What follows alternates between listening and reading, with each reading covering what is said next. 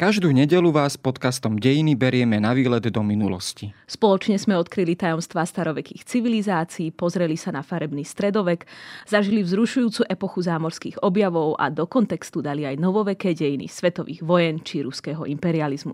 Aj vďaka vám a vášmu záujmu sa podcast Dejiny stal jedným z nominovaných podcastov v súťaži Podcast Roka. Ak nás chcete podporiť za dejiny, môžete hlasovať v kategórii Atelier na stránke podcastroka2023.sk. Hlasovať môžete až do 23. júna. Ešte raz podcastroka2023.sk. Ďakujeme. Ďakujeme.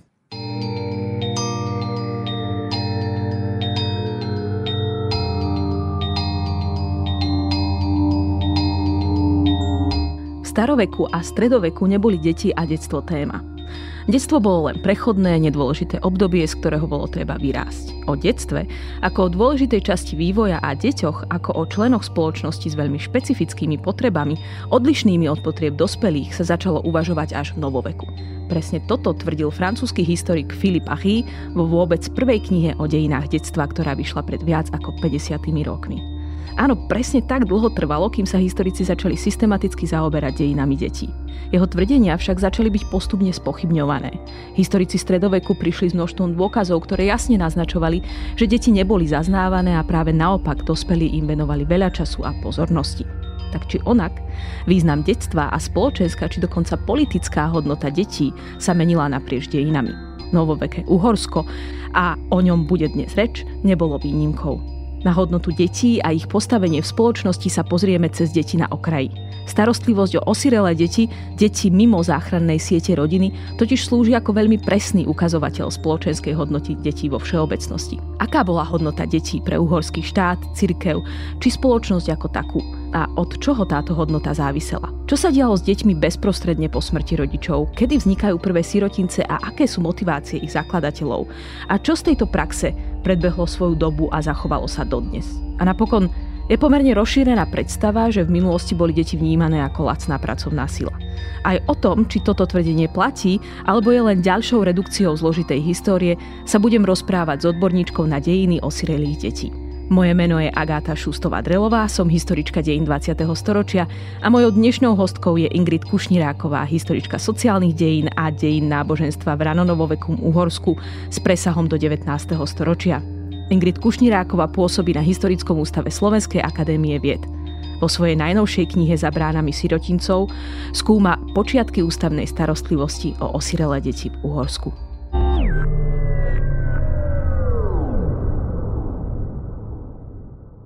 Prinášame vám najpočúvanejšie dovolenkové podcasty.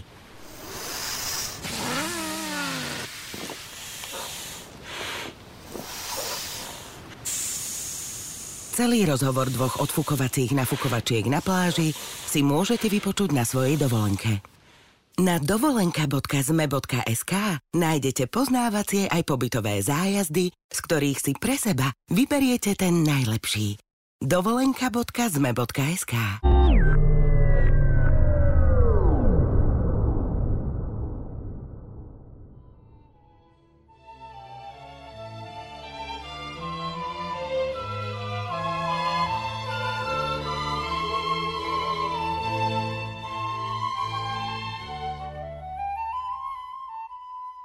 Dnes sa budeme pohybovať v Uhorsku, najmä v 18. a 19. storočí.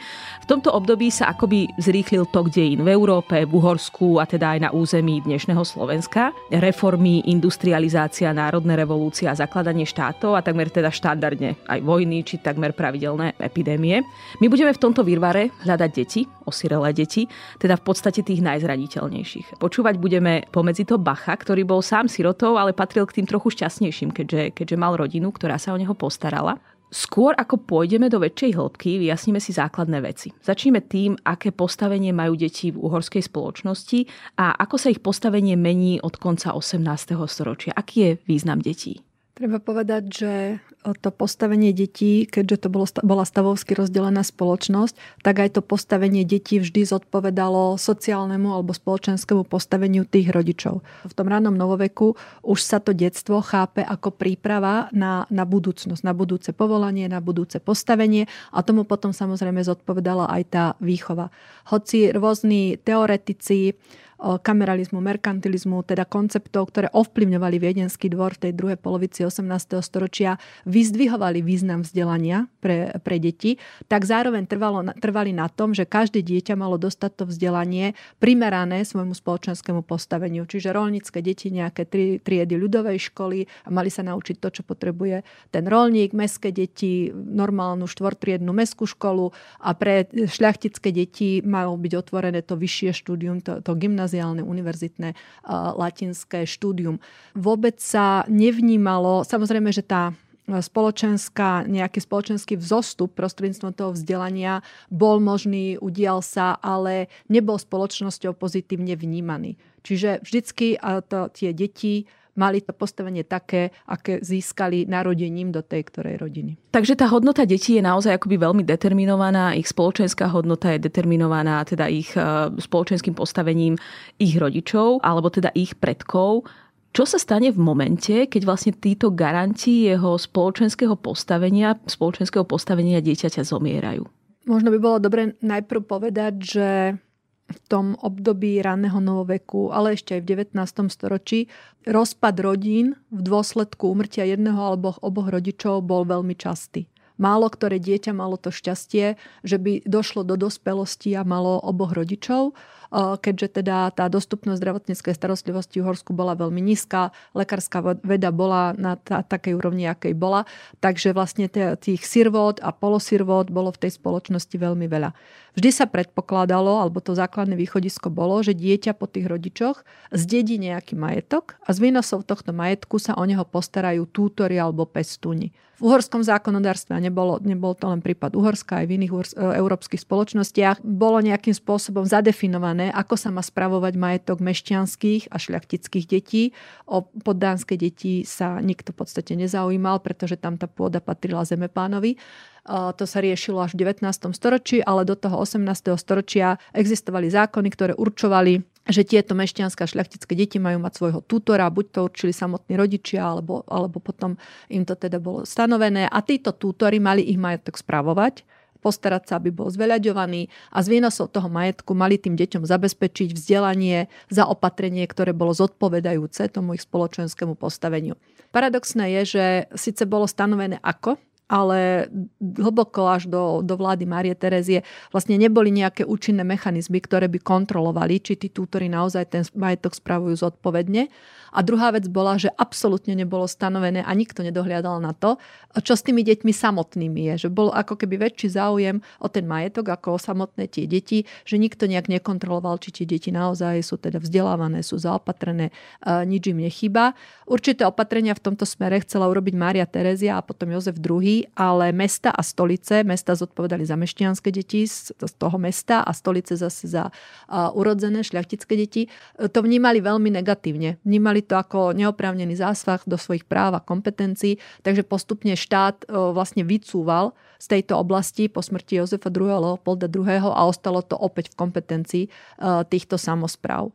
Horšie to bolo teda s deťmi, samozrejme, ktorým rodičia neodkázali žiaden majetok, pretože tam už e, ten človek, ktorý by prevzal za ne zodpovednosť, tak musel aj financovať tú starostlivosť. A toto ešte stále akoby hovoríme o detí z tých mešťanských vrstiev Nie, a povedzme no zo šlachtic. Aj tam mohol byť problém samozrejme, ale išlo predovšetkým o tie chudobnejšie deti, či už z mesta alebo z vidieka. Čiže deti či... poddánske, um, povedzme deti sluhov a nádenných robotníkov. Áno, títo ľudia, ktorí boli na okraji tej spoločnosti, ktorí neboli považovaní za ten stav, hej, že ano. šľachta, církev, mešťania, že to, to boli súčasť tej stavovskej spoločnosti a ľudia, ktorí ako sa nachádzali mimo týchto stavov. Čiže to sú vlastne tí úplne akoby najzraniteľnejší, s výnimkou možno ešte zdravotne postihnutí. Áno, no to boli ľudia, ktorí vlastne boli odkazaní na, tú, na tú svoju mzdu, na ten svoj plat, ktorí zvyčajne nemali možnosť si vytvoriť nejakú finančnú rezervu a v okamihu, keď ten živiteľ rodiny vlastne nemohol pracovať alebo zomrel, tak nastávala ťažká situácia pre tú rodinu. Čiže ešte potom aj v prvej polovici 19.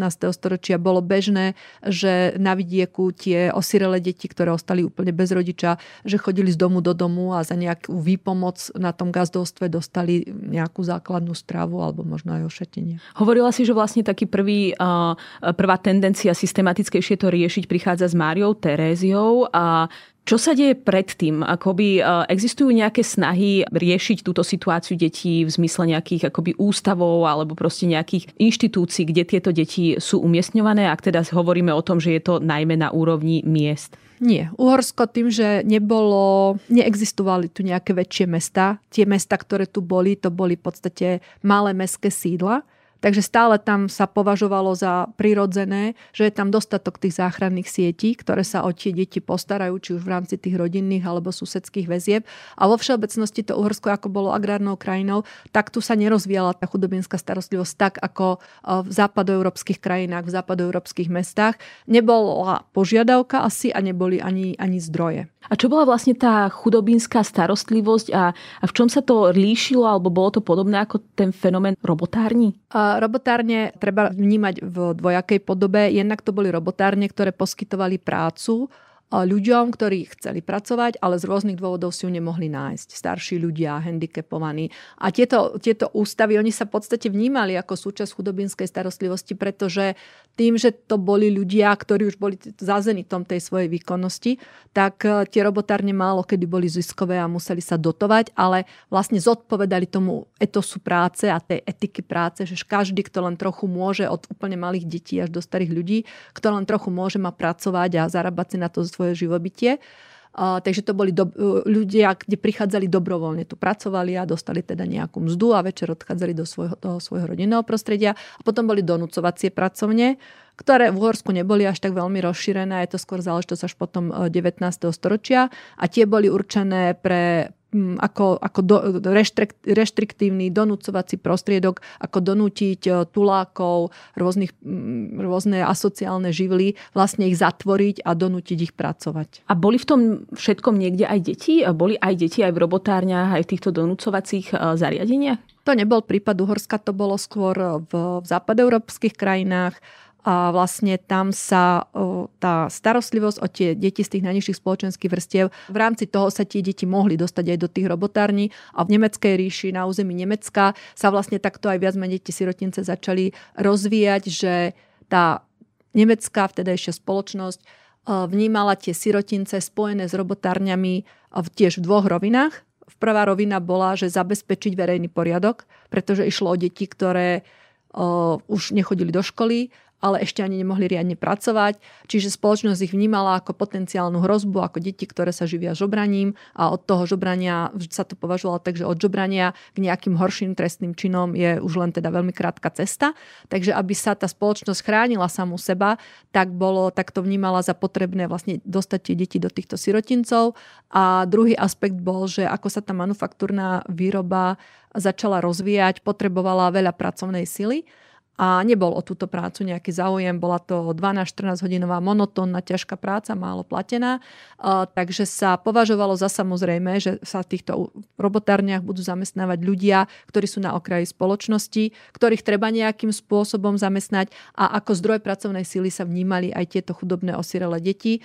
A sa to malo spojiť s tým, že vlastne keď budú oni od malička pracovať, e, existovala teória, že dieťa sa môže viesť k dobru, môže sa vychovávať k práci, lebo keď si v detstve zvykne pracovať, tak už potom pracovať bude, alebo môže sa viesť k zlu tým, že keď bude žiť nejakej záhaľke, lenivosti a bude teda leňošiť, tak si na toto zvykne a v dospelosti sa radšej bude živiť žobraním a nejakou trestnou činnosťou, ako by malo pracovať. Takže vlastne tie sirotince sa na tom vlastne obdobie rokov 1650 až 1750 sa v Nemecku sa hovorí, alebo na území teda Nemecka sa hovorí ako o storočí sirotincov lebo tie sirotince sa popri tých robotárniach stali ako keby takým základným pilierom tej vtedajšej chudobinskej starostlivosti. Ale to nie je prípad samozrejme Uhorska, kde sa tá, tá tie sirotince začínajú vznikať a sa nejakým spôsobom začína pomaly rozvíjať tá ústavná starostlivosť o sirele deti až od polovice 18. storočia.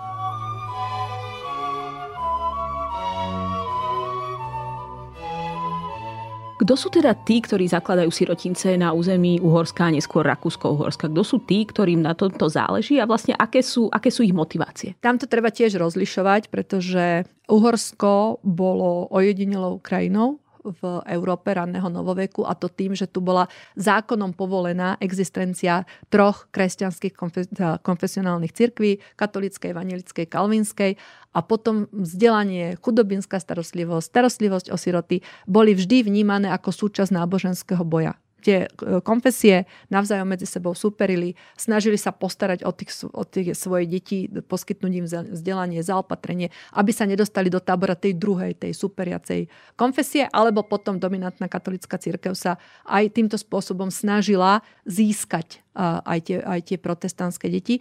Čiže v Uhorsku prvé sirotince vznikajú z konfesionálnych dôvodov. Nositeľom tejto myšlienky boli evanielickí učitelia a kňazi, ktorí e, pôsobili v Zadunajskom evanielickom cirkevnom dištrikte. Boli to absolventi univerzity v Hale. Tu videli ako naozaj ako taký vzorový sirotinec, ktorý založil ešte koncom 17.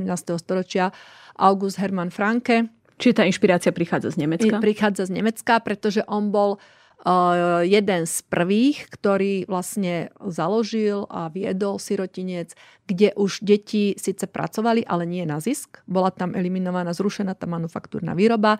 Deti mali pracovať eh, popri teda vzdelávaní a tom náboženskom živote deti mali pracovať, ale nie preto, aby teda ústav zarábal, ale preto, aby si osvojili nejaké pracovné zručnosti, preto, aby zmysluplne trávili čas a preto, aby pomohli aj samotnému tomu ústavu. Keď tie dievčatá pomáhali pri varení alebo si štrikovali nejaké čepčeky alebo ponožky, tak sa to vnímalo, že na, na tieto položky nemusí ten ústav vynakladať zdroje a že je to vlastne úspora takže a vlastne pri tom sirotinci bola taká mm, systém škôl, ktorý teda e, umožňoval aj ten spoločenský zostup prostredníctvom vzdelania.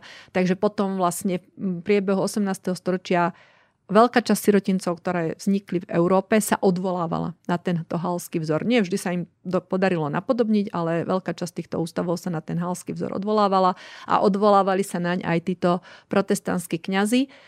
Len treba povedať, že tie evangelické cirkevné obce neboli dostatočne finančne zabezpečené, takže ak sa aj nejaký malý ústav podarilo založiť, tak existoval veľmi krátko, kým ten kňaz tam pôsobil, alebo teda proste buď zomrel, alebo bol presunutý do inej farnosti. Takže jediný taký ústav, ktorý existoval dlhšie, bolo alumneum v Nemešče. V Nemešče, Nemešče bolo artikulárne miesto, čiže tam bolo povolené verejné vyznávanie alebo verejné praktizovanie evanielickej viery. Vznikli tu evanielické školy, volalo sa to aj Malé hale. A bolo teda, tu bolo založené alumneum, čo si môžeme predstaviť ako dnes ako internát pre chudobných študentov, kde nemuseli teda, kde dostali to zaopatrenie počas toho štúdia, lebo darmo bolo štúdium zadarmo keď eh, tí rodičia museli platiť pobyt v tom meste. To bolo tiež finančne náročné, čiže tí chudobní študenti dostali zaopatrenie v tomto alumneu a prijímali sa sem aj siroty. Hovorila si teda, že to bola súčasť akoby akéhosi konfesionálneho boja. Eh, mali eh, svoje sirotince povedzme aj katolíci? No, v reakcii, každá akcia vyvolá reakciu samozrejme, takže v reakcii na tieto pokusy v Nemešče vzýšla iniciatíva v blízkom Kesegu, kde vznikol v roku 1741, bol založený taký malý ústav pre 5 detí s odôvodnením, že veľa osirelých detí sa túla po ulici bez vzdelania a existuje reálna hrozba, že ich protestanti zoberú e, do Nemešče a tam ich budú vychovávať teda v tej protestantskej viere. Takže e, predstaviteľ magistrátu apeloval, že takýto ústav treba založiť. Bol to, bol, bola to malá inštitúcia pre pár detí z mesta, ale koncom 40. rokov 18. storočia sa teda začal o tento ústav zaujímať e, jezuitský misionár Imrich Kelc a vďaka jeho vplyvu a vďaka teda jeho pôsobeniu na ten magistrát mesta sa vlastne magistrát súhlasil, že to nebude už len mestská inštitúcia, ale že bude mať taký širší regionálny význam. Bol ten Kelc veľmi úspešný, získal podporu vlastne viacerých uhorských šľachticov a magnátov, tak sa tu podarilo vybudovať e, ústav pre niekoľko desiatok detí, ale ten e, ústav sa nevolal od začiatku sirotinec, volal sa seminár konvertitov a skutočne, a treba možno ešte spomenúť, že v tom čase, keď ten, ten Kelc prišiel s touto iniciatívou, tak vlastne bol vydaný zákon o zákaze apostázy, čiže bolo zakázané prestupovať z katolíckej viery na protestantskú. Ono to, to s tým súvisí. Ten ústav sa volal Seminár konvertitov a skutočne prvých, ja neviem, nejakých 15 rokov, myslím, do začiatku niekedy 60. rokov, to bol ústav, kde sa pod rôznymi zámienkami lákali deti žijúcich protestantských rodičov, aby tu konvertovali na katolickú vieru. A naozaj tá, tá kronika toho ústavu je, je plná zápisov, teda jak tam tie deti dobrovoľne prichádzali v mladom veku a jak odmietali teda sa vrátiť k tým rodičom, pokiaľ tí rodičia nebudú akceptovať zmenu tej ich viery, alebo dokonca kým sami nekonvertujú. Čiže o, nepríjmali, v obmedzenom počte sa sem prijímali siroty a tiež mali prednosť protestantské siroty, ktoré sa tu mali rekatolizovať. Tie katolické siroty boli až v poslednom rade. To trochu znie tak, že vlastne akoby tie sirotince e, katolické boli miestom, kde vlastne akoby pokračovala rekatolizácia, ktorá už skončila niekoľko, teda 10 ročí predtým, ale možno to takto vnímať, alebo je to trochu redukovanie? Nie, nie, nie. Hovoríme o jednom ústave, čiže nemôžeme mm-hmm. hovoriť o sirotincoch. Hovoríme o jednom ústave a tá rekatolizácia v otvorenej alebo menej otvorenej forme pokračovala až do roku 1781, kým nebol vydaný tolerančný patent. Čiže aj v období toho panovania Márie Terezie bolo niekoľko takých vln, kde už možno to nebolo také násilné, ale snažili sa to docieliť formou tej chudobinskej starostlivosti, formou vzdelania. Čiže tá rekatolizácia nekončila, ja neviem, na konci 17. storočia, ale až teda vydaním toho tolerančného patentu. Ani vtedy úplne nekončila, ale už nebola podporovaná štátom. K tej otázke náboženstva sa ešte vrátime na konci 19. storočia, keď sa rozhoria tie tzv. E, kultúrne vojny a začína sa meniť pozícia e, náboženstva vo verejnom živote a vo fungovaní, vo fungovaní štátu. Ale poďme ešte na chvíľku teda z toho územia súčasného Maďarska na územie súčasného Slovenska. Aké sirotince boli akoby prvé, alebo ktoré ústavy, ktoré inštitúcie ústavnej starostlivosti boli prvé na území Slovenska? Mm-hmm. No ono sa to mm, nedá, bola to jedna krajina, ako je to ťažké rozdeľovať, ale keď chcem, teda by sme hovorili o území dnešného, Slovenska, tak Mária Terezia s podporou uhorského kancelára Františka Esterházyho založila v roku 1763 kráľovský sirotinec Tomašikové. Esterházy poskytol palác, ona poskytla finančné prostriedky na založenie e, ústavu pre 100 detí to bolo v Uhorsku úplne neobvyklé číslo, pretože tie existujúce špitály mali kapacitu 10-12 osôb, málo ktoré viacej a zrazu teda tu bol z podporou Viedenského dvora založený uh, takýto veľký ústav. Tá budova ešte dnes stojí? Myslím, áno, že, myslím, myslím že, že áno. áno, áno, e, existuje. Teda ten prvotný zámer bol v duchu toho merkantilizmu, malo sem byť príjmané. Bolo to veľmi nejednoznačné, pretože podľa zakladacej listiny uh, ústav bol určený pre konvertitov urodzeného pôvodu, ale zároveň podľa tej zakladacej listiny sa tu mali deti naučiť písať, čítať, počítať, e, náboženská výchova samozrejme a mali sa naučiť pestovať e, moruše, chovať priatku morušovú, tkať, e, tkvať hodváb. A z toho ústavu mali vychádzať odborníci na výrobu hodvábu, pretože dovtedy museli byť pozývaní zo zahraničia a nerozumeli tomu domácemu ľudu, domácim podmienkam. Takže odchovanci tohto ústavu mali týchto zahraničných odborníkov nahradiť. To znie zaujímavé, ako to dopadlo. No, je to veľmi protirečivé, pretože pre osoby urodzeného pôvodu práca v manufaktúrach nebola e, priateľná, čiže samozrejme, že o prijatie do toho ústavu sa urodzené rodiny neuchádzali. E, v prvom období tu boli príjmané e, väčšinou deti, deti sluhov, ale sluhov z, z takých lepších magnátskych rodín, katolických cirkevných hodnostarov, ktorí ich odporúčali teda prijať lenže to bolo Uhorsko, kde, kde teda nejaké manufaktúry alebo v okolí toho Tomášikova neexistovali. Pri ústave sa nepodarilo založiť vlastnú manufaktúru, čiže postupne sa od toho zámeru vychovať manufaktúrnych robotníkov upustilo. Začal sa zvyšovať štandard toho poskytovaného vzdelania, v rámci tej školskej reformy tu bola založená normálna štvortriedna škola, druhá v Uhorsku, prvá bola v Bratislave. E, postupne teda neskôr tu vznikla teda preparandia na, pre prípravu učiteľov pre ľudové školy. A ako vzrastal ten štandard toho poskytovaného vzdelania, tak potom samozrejme, že aj tie chudobné uh, urodzené rodiny, rodiny kráľovských úradníkov, tých nižších úradníkov, začali mať záujem o prijatie svojho dieťaťa do tohto ústavu a treba povedať, že málo prijatých detí bolo úplnými sirotami. Že mnoho tých detí malo žijúce matky, pretože ústav bol určený pre úplne osirelé deti alebo deti bez otca živiteľa rodiny. Pre tú rodinu, aj keď to dieťa malo matku, bolo veľmi výhodné vlastne, keď ten chlapec bol tam prijatý, pretože tá rodina sa o jedno dieťa nemusela starať, dostal tam plné zaopatrenie a ešte aj to vzdelanie. Tá normálna škola v tom období už bol základ a neskôr on, on mohol potom pokračovať na gymnáziu na latinskej škole, ale tá prvá fáza toho vzdelávania bola v podstate na, na štátne náklady, že sa tej rodine nejakým spôsobom uľahčilo.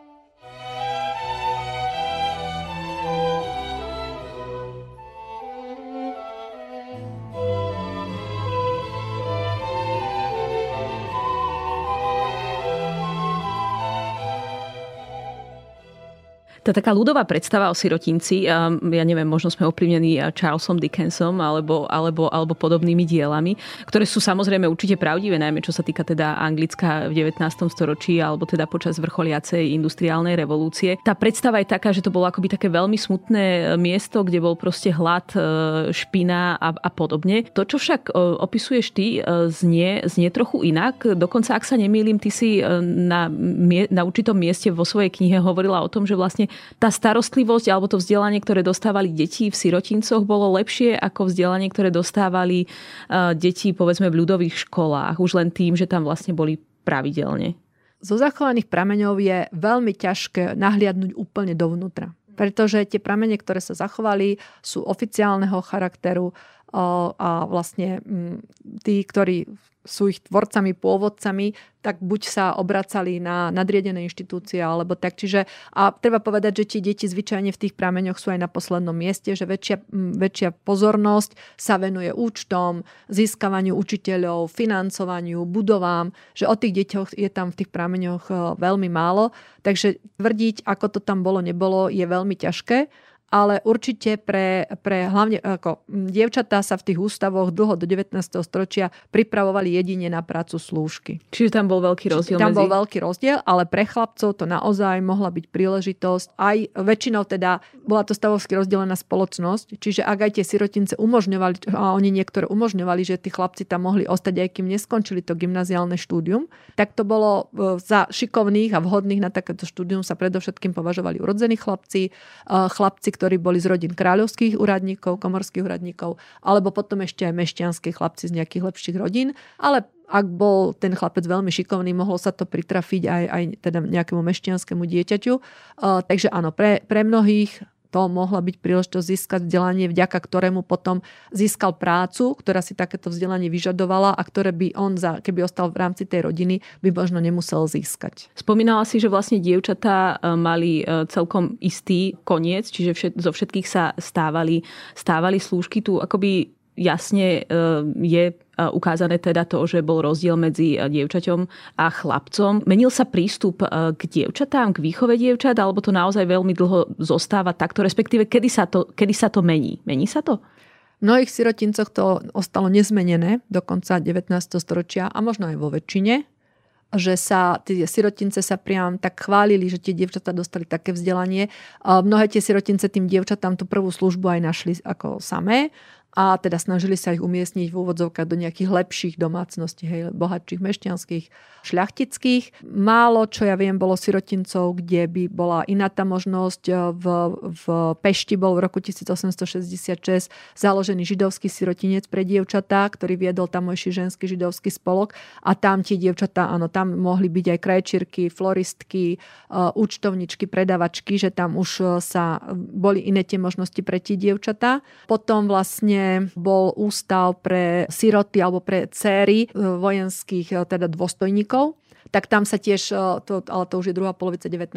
storočia, tam sa tiež predpokladalo, alebo pripravovali sa na, na prácu učiteľky. Čiže boli také ojedinelé ojedinele ústavy alebo ojedinele prípravy, ale až do konca toho 19. storočia vo väčšine prípadov to smerovalo k tomu, že ti dievčatá mali ísť buď sa vrátiť k rodine, alebo teda ich čakalo súd tej služky. Spomínala si ženské spolky. A ak sa nemýlim, tak toto boli jedni zo zakladateľov ústavnej starostlivosti o osirele deti. Tieto spolky sa začínajú angažovať v tejto oblasti popri cirkvi?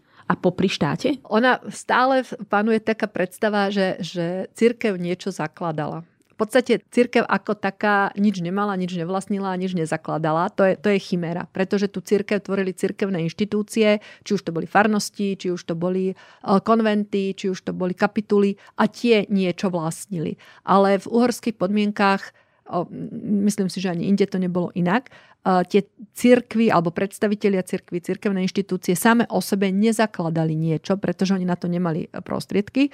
Niekto niečo založil a rozhodol sa, že to nejakej cirkevnej inštitúcii zverí do správy.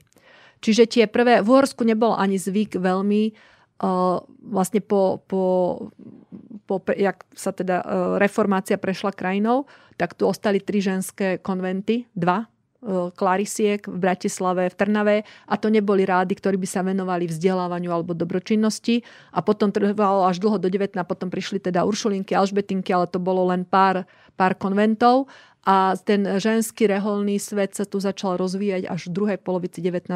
storočia a postupne získavali do svojej správy aj v rámci tej, tej druhej konfesionalizácie, ktorú si na začiatku spomínala, tak tieto inštitúcie školy, dobročinné ústavy, nemocnice, sirotince, tak e, veľkú časť týchto ústavov e, na katolickej strane získavali do svojej správy reholničky, ktoré boli pozývané väčšinou z rakúskych krajín. Čiže tu vždycky to založil nejaký jednotlivec, založil to spolok, a oni sa rozhodli, komu tú inštitúciu, v tomto, v tomto konkrétnom prípade, komu ten sirotinec zveria do správy. Buď to mohol, mohol byť nejaký výbor, keď to boli mestské sirotince spolo, keď boli spolkové.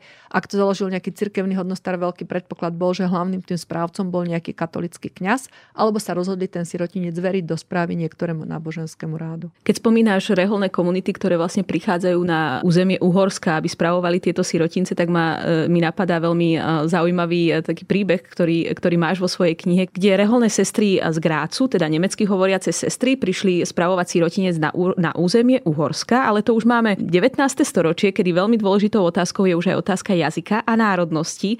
A teda tieto um, reholné sestry, um, nemecky hovoriace, musia slúbiť, a to sme inak na slovensky hovoriacom území Uhorska, že vlastne budú tieto slovenské deti viesť k používaniu maďarského, maďarského jazyka, čo je do istej miery, do istej miery úsmevné, ale teda naznačuje to ten trend, že ten jazyk začína byť veľmi dôležitou témou. Ako sa tá národnostná otázka, národnostná politika dostáva za brány e, sirotincov, za brány starostlivosti o osirele deti? Je to aj v rámci školského zákona, je to tlak spoločnosti, je to tlak štátnej moci, aby sa teda používala maďarčina, či už v komunikácii v tých ústavoch, ak boli tie, lebo mnohé sirotince mali vlastné školy, boli spojené so školami, čiže aby sa v ústavoch komunikovalo maďarsky, aby sa na školách vyučovalo maďarsky. A keďže vlastne tieto reholné sestry boli pozývané z tých rakúskych krajín veľmi často, tak áno, tlač brojila veľmi proti tomu, že prichádzajú germanizovať e, krajinu.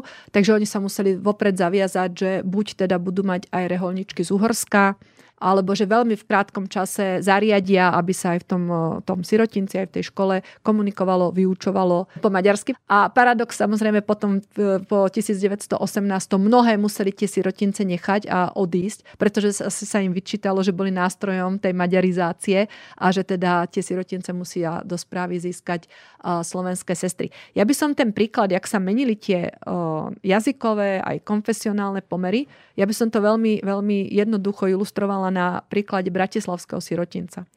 Ten vznikol po epidémii cholery v roku 1831. Od roku 1832 mal vlastnú budovu. Na jeho založenie bol zriadený spolok, potom sa zriadila taká správna komisia, ktorej bolo za, do, tam malo, za svojich zástupcov malo aj mesto. Ten ústav vznikol ako nadkonfesionálny, to bola možno aj prvá taká dobročinná inštitúcia v Uhorsku, ktorá bola nadkonfesionálna, čiže dve tretiny sa prijímali katolické siroty, jedna tretina evanielické a týmto evangelickým deťom e, bolo garantované vyučovanie ich náboženstva. Sice nebolo zariadené v ústave, ale mohli dochádzať do miestnej ľudovej školy, kde dostali akože tie, tie hodiny náboženstva. Napriek tomu, že bola to nadkonfesionálna inštitúcia, tak e, mala katolický charakter, pretože v tom 19. storočí tá viera prestupovala ten každodenný život. Či už to boli prikazané sviatky, či už to boli pôstne dni, či to boli každodenné e, pobožnosti a modlitby. Čiže ale neboli tie deti boli síce vystavené vplyvu toho katolického vierovýznania, ale už ich nikto nemohol nutiť nejakej násilnej rekatolizácii. Uh, najprv tu bol teda vlastný učiteľ, jak sa to rozrastala tá, ten ústav, tak deti začali navštevovať ľudové školy, ale z hľadiska jazykového to bola v podstate nemecká inštitúcia. Kom, uh, komunikačný jazyk bol nemecký, chodili do nemeckých škôl, uh, výročné správy vychádzali v Nemčine. V druhej polovici 19. storočia pod vplyvom existujúcich školských zákonov bol vyvíjaný tlak na to, aby tieto deti teda začali, začali chodiť do maďarskej školy, začali vychádzať tie výročné správy, začali vychádzať dvojazyčnej mutácii, maďarsko-nemeckej, nemecko-maďarskej. A začiatkom 90. E, rokov sa teda mali, vy, e, sa vytvorila komisia, ktorá mala vypracovať nový štatút toho ústavu, lebo ten starý sa už považoval za zastaralý. Osobne si myslím, že obe strany, predstavitelia oboch konfesí, to využili ako vhodnú zámienku na to, aby ten ústav bol rozdelený. Pretože už pod tlakom teda tej, tej druhej konfesionalizácie tých e, opatrení štátu. Obe konfesie, alebo predstaviteľe oboch konfesí trvali na tom, že tie deti musia dostať poriadnu náboženskú výchovu. A nie len takú nejakú univerzálnu, kresťanskú, ale musí to byť riadna náboženská výchova, ale to už nešlo potom v tom jednom ústave. Takže skončilo to tým, že vlastne sa dohodli na tom, nedávno v meste vznikol evangelický sirotniec, takže sa dohodli na jeho rozdelení, na finančnom vysporiadaní a ústav, vlastne keď odišli tie protestantské evangelické deti do toho evangelického ústavu, tak ten dovtedy mestský sirotniec sa stal katolíckým a boli sem pozvané Myslím, že Vincent Kam bol potom zverený do, do správy a zo sirotnica Štefánia, po, teda mal, dostal meno po manželke následníka trónu Rudolfa sa stal sirotnec našej milej panej. Čiže už aj, aj navonok to meno malo demonstrovať, že je to vlastne... Nie, sirotnec Mária Ochrana, pardon, našej milej panej bol vo Viedni. Čiže už aj ten názov mal demonstrovať, že ide o katolickú inštitúciu. Čiže vlastne tie sirotince boli tiež akoby miestom, kde e, nejakým spôsobom zasahovala, presahovala alebo presahovali tie, tie politické a kultúrne e, boje e, konca 19. storočia. Je tu ešte jedna otázka, o ktorej sa v poslednej dobe veľmi často hovorí. V prípade, v prípade sirotincov je to, je to veľmi citlivá a tragická otázka. Otázka zneužívania detí. Máme nejaké záznamy, alebo uh, dá sa z tých uh, záznamov vyčítať, či k takémuto niečomu dochádzalo v uh, uhorských sirotincoch? Ako som už povedala, tie zachované pramene sú oficiálne. Čiže ja som našla jediný záznam o teda veľmi ako mm, drastického bytia chlapca v tom kráľovskom sirotince, sirotinci. To myslím, že už bol tedy presťahovaný do Senca. Ale tam sa vlastne bol spor medzi zamestnancami ústavu, ktorí sa navzájom obviňovali z nedbalosti a rozkrádania a neviem čoho. A ten chudák chlapec tam bol len spomenutý v rámci toho sporu dospelých a nikto neriešil, že teda bol bytý a že, že bol teda niekde ako potrestaný, ale to je podľa ne, štatútov niektorých ústavov telesné tresty v podstate neboli zakázané, ale zakazovalo sa zamestnancom, aby, aby drasticky byli tie deti, hej, že nebolo dovolené, ja neviem, bytie po hlave, ťahanie za vlasy, za končatiny, že, že teda sa nabádali k nejakej miernosti, ako fyzické tresty boli bežné aj v rodinách, že, že, ale, ale nabádali sa tí, dokonca by som to považovala možno aj za niečo také pokrokové, že tí zamestnanci boli nabádaní, aby sa vystrihali týchto tvrdých trestov, nemali dávať deťom náboženské tresty, že pomodlíš sa, ja neviem, 10 razy očenáš, alebo robíš to a to, aby deťom neznechucovali tú vieru, lebo keď je to raz trest, potom to nechcú robiť dobrovoľne.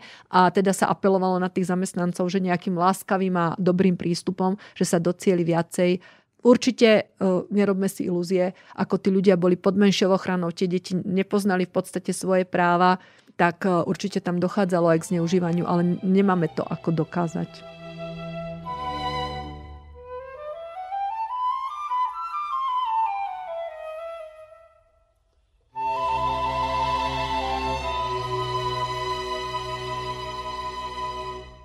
Pár posledných otázkach by som sa rada vrátila k tým ešte zraniteľnejším deťom, o ktorých sme hovorili aj na začiatku, teda k tým deťom, ktoré sa nedostali. Nedostali do sirotincov. Keď som čítala tú tvoju knihu, tak ma veľmi zaujal jeden konkrétny človek, Mor Silard, ako priekopník starostlivosti o v podstate deti ulice, a zakladateľ spolku, spolku Bieleho kríža. Kedy sa začína riešiť starostlivosť o deti, ktoré nemali šancu kvôli svojmu stavovskému pôvodu sa dostať do sirotincov? No, treba povedať, že tie sirotince, uh, hoci teda boli súčasťou tej chudobinskej starostlivosti, tak uh, nebol nárok na prijatie. Neboli určené vo väčšine prípadov pre tie najchudobnejšie deti. Prijatie si bolo treba tiež zaslúžiť, uh, lebo tá kapacita bola obmedzená. Čiže to museli byť deti vždy manželského pôvodu a deti, ktorých rodičia síce boli chudobní, ale zanechali im nejaký kapitál väčšinou v podobe nejakého činorodého života, buď to boli placovia daní v meste, alebo to boli, veľmi pomohlo, ak rodičia boli zamestnaní ako sluhovia nejakého významného magnáta, mešťana, ktorý potom odporučil to prijatie. Vôbec sa nepočítalo s tým, že by sa do týchto ústavov e, pri, prijímali odložené deti a deti z ulice. Tá spoločnosť sa veľmi prezent, alebo tvrdilo sa, trvalo sa na tom v spoločenskom diskurze, že postarať sa o deti je povinnosťou rodičov. A veľmi sa tá spoločnosť bránila, že by sa mala starať o tieto kategórie detí, lebo sa bála, že sa to bude zneužívané a že tých detí odkazaných na tú pomoc bude veľa, že, že to tá spoločnosť nezvládne, pretože stále hovoríme o komunálnej starostlivosti. Zodpovední aj za tie osirelé deti, aj za tie odložené deti, aj za tie bezprizorné deti boli vždy mestá a obce. Lenže tie mestá a obce museli e, financovať školy, museli financovať špitály, nemocnice, čiže tie výdavky na tú chudobinskú starostlivosť boli veľké, alebo, alebo teda na ťarcha na pleciach tých obyvateľov bola veľká, lebo to nefinancovali mesta, ale sa to financovalo s príspevkou obyvateľov miest. Takže tá spoločnosť sa voči tomu dosť bránila. No ale tento Mor Salard vydal v roku 1879 knihu, kde upozorňoval na to, aké množstvo týchto nemanželských odložených detí v Uhorsku zomiera. A rozprúdila sa taká spoločenská diskusia, kde sa ukazovalo na ten ľudský rozmer, ale ten zvyčajne bol taký menej, menej eh, významný ako ekonomický aspekt. Ukazovalo sa, poukazovalo sa na to, že vlastne umiera veľká časť pracovnej sily, vojenskej sily, že štát prichádza teda o placov daní, o vojakov. Tretí aspekt bol, že eh, najbližší alebo veľký Nálezinec bol vo Viedni. Bolo tam veľmi veľa uhorských detí, pretože za tie deti musela platiť domovská obec matky a že z Uhorska tam odchádzalo ročne až 70 tisíc. A teda v tom čase tých vyhrotených národnostných vášní sa poukazovalo na to, že vlastne za uhorské peniaze sa vychovávajú občania cudzieho štátu. Lebo sa nepredpokladalo, že by tie deti z tých rakúskych krajín z tej Viedne prišli prišli do Uhorska a ten mm, problém bol naozaj akože veľmi vypuklý, tak e, sa hľadali spôsoby, ako to riešiť a vlastne on bol priekopníkom tej myšlienky e, zakladania tých nalezincov aj e, v Uhorsku. Bol ten spolok Bieleho kríža, ktorého on bol spoluzakladateľom, založil najprv jeden ústav v Budapešti, a to bola ešte taká tá predstava tých centrálnych ústavov, že jeden pre celú krajinu, ale to Uhorsko bolo rozľahlé, čiže postupne sa museli ako keby zakladať pobočky tohto centrálneho ústavu aj v iných častiach krajiny, ktoré umožnili tým chudobným ženám porodiť, zachovať si aspoň zdanie cti tie deti sa tu ponechávali a ten ústav sa potom postaral o to, že tie deti boli umiestnené k dojkam a pestunom. Čiže ak to zhrnieme, tak vlastne tá starostlivosť sa rozvíjala a diverzifikovala od konca 18. a potom naprieč 19. storočím.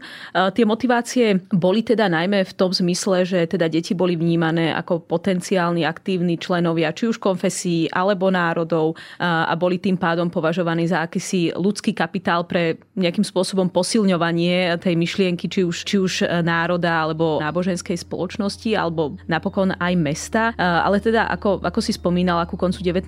storočia sa vlastne začína dohliadať aj teda už na akúsi inherentnú hodnotu detí, kedy sa už začínajú riešiť aj, aj osudy detí, ktoré, ktoré sú na ulici, ktoré nie sú, nie sú stavovsky kotvené. Čiže toto je možno jeden z takých najväčších e, progresov, ktorý, ktorý sa v starostlivosti o deti bez rodičov, osire zomrelé deti v tomto období udial. Ingrid Kušniráková, ďakujem ti za rozhovor.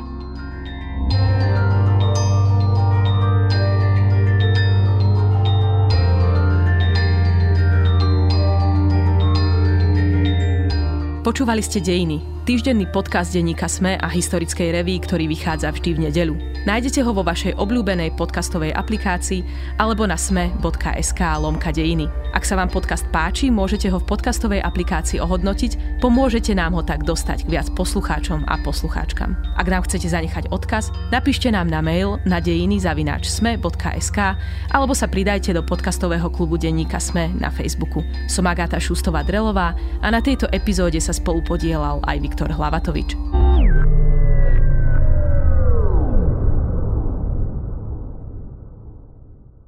Prinášame vám najpočúvanejšie dovolenkové podcasty.